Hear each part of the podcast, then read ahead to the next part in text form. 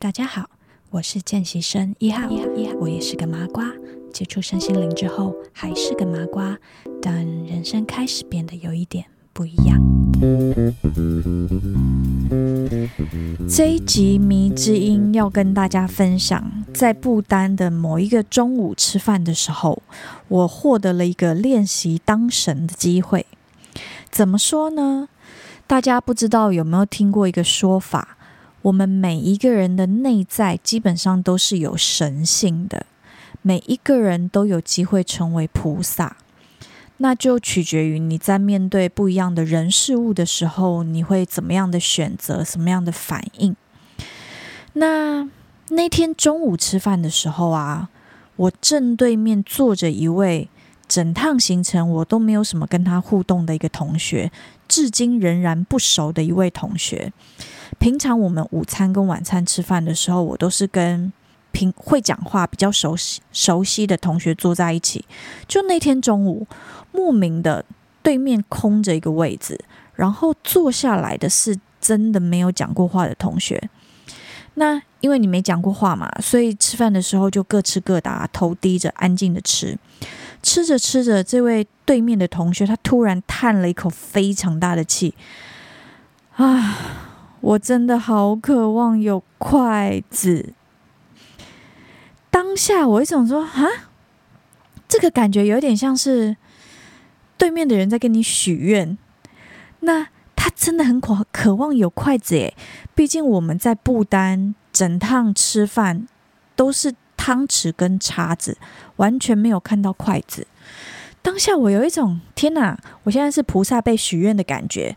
对面这个人他想要有筷子，然后我其实是有带环保餐具来这趟旅行的，所以我的行李箱里面是有筷子的。当你遇到一个完全不熟悉的人跟你许愿的时候，他想要的东西你又刚好有的时候，你会拿出来借他吗？我有思考了一下，犹豫了一下，挣扎了一下。毕竟这位同学我真的不熟，突然跟他说我有筷子要借给他，不知道他会不会收下。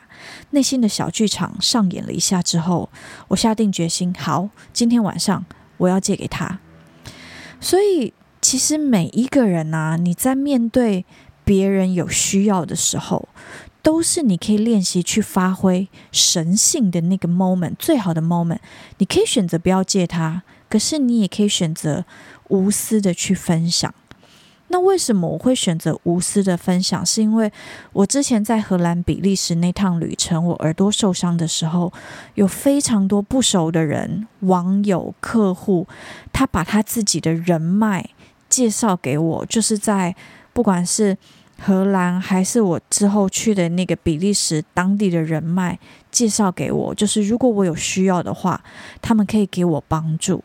因为我体验过无私的帮助，所以我也想要成为那样的人。所以这个午餐，我觉得是老天爷给我一个机会。当你遇到一个人在你面前，他真的很需要一个筷子，你就像一个神面前的人跟你许愿的时候，你可不可以无私的帮助他？这集短短的迷之音，跟大家分享：当你有机会。可以把你的东西、你的资源、你的人脉、你的物品、你的金钱，各式各样你拥有的多出来的东西分享出去的时候，你愿意分享吗？今天短短迷津，先这样，我们下次再见喽，拜拜。